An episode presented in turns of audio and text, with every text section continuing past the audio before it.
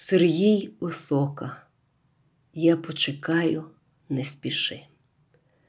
Вона перейшла через дорогу, повернула ліворуч і зайшла в двір.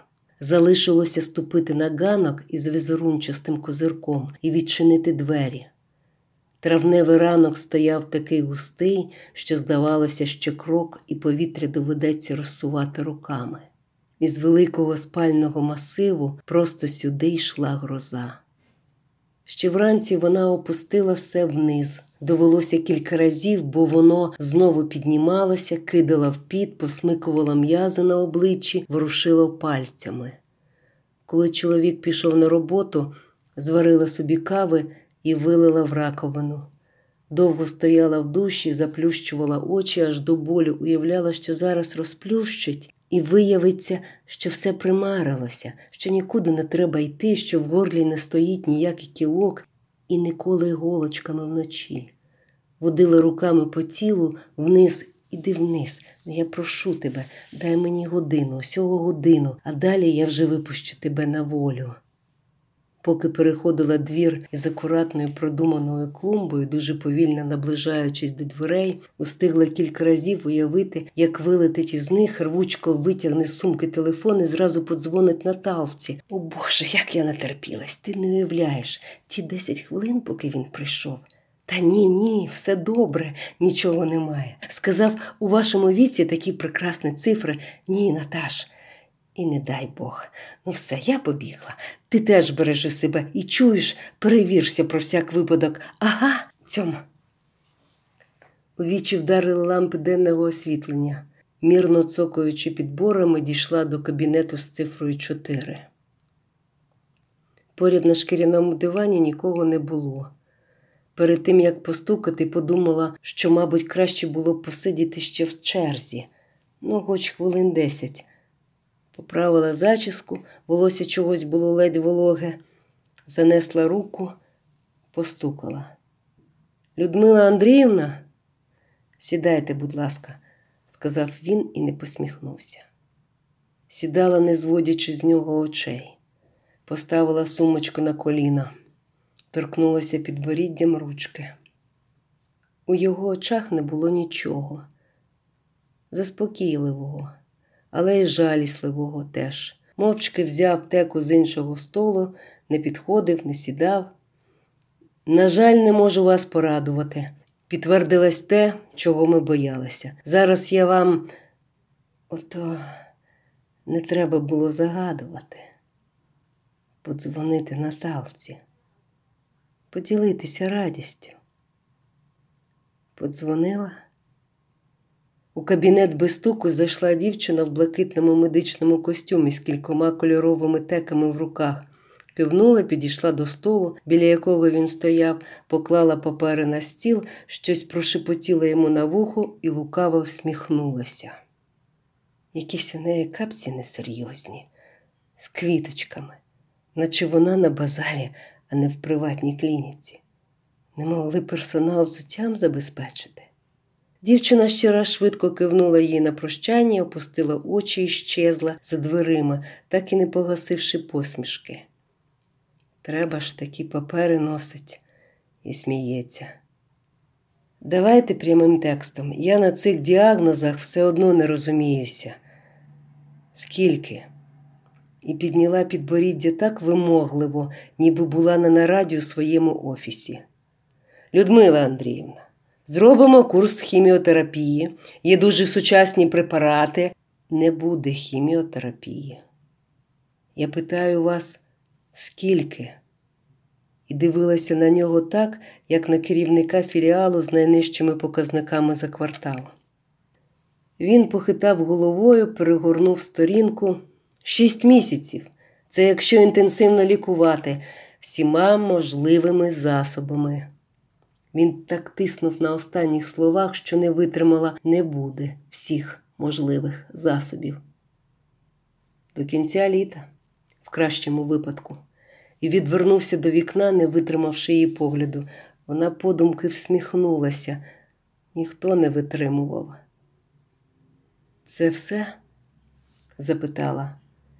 Він рвучко повернувся. Людмила Андріївна, така людина, як ви, поговоріть із чоловіком. Ви не можете отак узяти і вирішити просто тут і зараз. Звикнете, подумаєте. Це все. Її тон уже не залишав жодної можливості для продовження розмови. Він тільки винувато здвигнув плечима і зіщулився. Папко. Хотіла рвучка встати, вихопити в нього теку і грюкнути дверима, але вийшов тільки жест рукою, вимогливий, звичний, але вже наче не такий упевнений, як завше. Він, мабуть, не помітив, поклав рожеву теку перед нею. Ноги, вставайте, сказала собі і встала. Згорнула теку руркою, широким жестом розстебнула сумочку, поклала зверху, намагаючись не читати нічого з того, що написано там, під матовим файлом. Він, мабуть, знову зібрався з силами, бо подивився на неї твердо і сказав: Людмила Андріївна, якщо ви зараз не це все, відповіла ще твердіше і підняла вгору долоню заперечним жестом. За білими пластиковими дверима стояла злива. Із рин вилилася вода, розбивалася об поріг. Медсестра в блакитному костюмі курила тонку цигарку, пускаючи несміливі клубки диму просто в дощ. Часто у вас так? Щодня, відповіла дівчина, одразу зрозумівши, про що її спитали, а тоді дістала з кишені пачку. Будете? Угу. Кілька хвилин стояли вдвох, курили, випускаючи дим, якого майже не було видно. А коли медсестра зникла за дверима, Людмила Андріївна дістала з сумочки телефон. Мама озвалася одразу.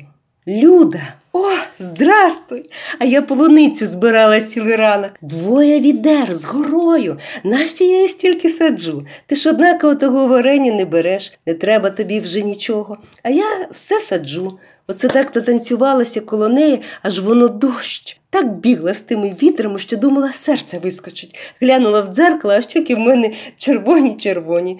А ти чого, Люда, дзвониш? Нічого? Як там Максимка? У вас порядок? Ага, ну обзивайся, пока. Дивилася, як на табло світиться слово мама і йде відлік. 4,56, 5,09, 5,26. Вона, як завжди, не натиснула кнопку. 5,49, 6,36, 7,15. І так, аж поки зовсім стихла злива. 14, 12, до останніх крапель. 19, 39. Коля, підіть дуже терміново, дуже. Назвала адресу і почала повільно спускатися вниз, як цю річку обійти. На клумбі стояли півоні, розтріпані і мокрі. Я хотіла сказати Коля, що ми більше не побачимось. І дивилася в лобове скло. Щось сталося, Люсю, а це ж клініка якась. Опустив скло і намагався прочитати вивіску. Угу. І не сьогодні, і не вчора сталося. Я це знала, і ти це знав. І з усього це було коля видно. Люся, ну що ти таке кажеш? Ну, а? І тернувся об її обличчі бульдожичою неголеною щелепою. Охопила його за підборіддя і відкинула голову від себе, аж у шиї щось хруснуло. Мовчи, мовчи. У мене рак, Коля, рак. Мені зосталося три місяці. І я хочу, Коля, щоб усе, щоб усе, Коля, ти з собою забрав у могилу. Ну, ясно, що я це перше зроблю. Я перша ти другий. Ти мене розумієш, Коля? Якщо мій Ігор про щось дізнається, я тебе з того світу, Коля, я тебе оцими руками, Оцими Коля. І вп'ялася пальцями в його розкішну чуприну без жодної сивої волосинки. Люся, як? Я ж тебе, ми ж стільки вже з тобою. Боже. Знаєш, Коля, відвези мене. Я спершу пройтися хотіла, ну думала подихати, подивитись, ну як останній раз. А тепер думаю, а нащо? Це ж смішно. Я ще дурочка. Мені три місяці зосталось. Хоч я, мабуть, це ще це все не до кінця Коля собі в голову вклала. Ну в тебе ж гроші є, Люсь. Що ти зразу? Що там за діагноз? Ми боротись будемо. Давай ще найдемо лікаря ще одного. Треба боротись, Люсь, а? Закрий рот, Коля. Додому мене вези. Боротись, борюкатись із моєю секретаркою на моєму столі, у моєму офісі, під моїми вебками за мої гроші. Люся, що ти таке? То, то раз. І розстебнув верхнього гудзика. Не раз, а чотири коля. Але це нічого вже не означає. Просто знаєш, шкода, що так пізно. Вона сім років працює, ти десять. Ви б могли це зробити раніше. Тоді б я тебе красиво послала, а тоді звільнила, а її просто звільнила. Тепер вже не можу. Оце вже буде Коля смішно. Ти розумієш? Він мовчав і дивився просто перед собою, ледь барабанив пальцями по керму. Додому мене вези. Ти водій. Будеш потім Ігоря возити. Не знаю, правда, з якими очима. Він повернувся всім корпусом і глянув їй просто в очі. Прости мене, Люсь. Очі його були сухі і гострі. Уже вдома кілька разів збиралася подзвонити Наталці, але в голові стояв один великий знак питання: а нащо? Ну, подзвонить вона і що? Потім хотіла подзвонити нотаріусові, викликати додому і адвоката, і знов той самий знак питання: хіба чоловік із сином самі не розберуться? Не чужі ж, хіба так важливо, що саме отримує Ігора, що Максим? Вони батько і син, а їй це все вже однаково.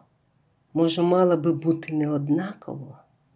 Довго стояла в душі, намилювала тіло знизу вгору, аби підняти звідти бодай якесь хвилювання, але там, здавалося, нічого, окрім води з милом не було. Густа піна трохи шаруділа, скрипіла, струмінь обдавав теплом груди. Виходити не хотілося. Виходити відчиняти двері в те, що засталося. Увечері мовчки поклала перед чоловіком рожеву теку і відвернулася до вікна. Що це? спитав він, відірвавши очі від тарілки. Мовчала й не оберталася. Чула, як зашелестів файл, потім одна сторінка, друга, потім об тарілку тихо-тихо цокнула виделка, і все завмерло. Вона дивилася на чужих дітей унизу. Вони гойдалися на чужих гойдалках у чужому дворі, їх брали за руки чужі жінки і вели до чужого дому, годувати чужою вечерею, збирати в чужу школу. Маківку придавили його підборіддя, руки пролізли під пахвами і зімкнулися на грудях. Стегнами вона відчувала його стегна, навіть крізь махровий халат. Ти знаєш, Ігорьок, щоб там не було в нас, але я думаю, що це не все. Це не повинно бути все. Тс, мовчи, тихо. Я думаю, що ми десь із тобою ще обов'язково зустрінемося, бо інакше повітря в горлі ледве продерлося крізь спазм, підборіддя боляче давило маківку. Бо інакше все було би марно.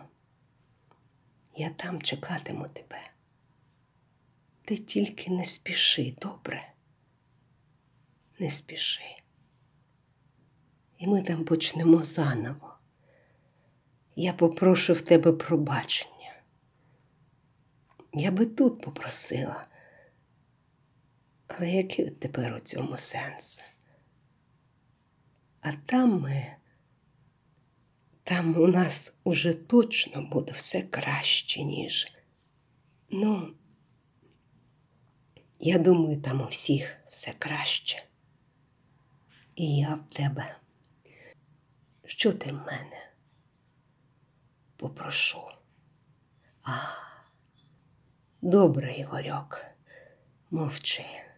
Я не хочу нічого знати. У нас все буде заново. У горло чи то постукували молоточки, чи то врізалися голочки. Холодильник схлипнув і замовк. Тільки волосся репіло і репіло. Він чогось увесь час стискав його зубами.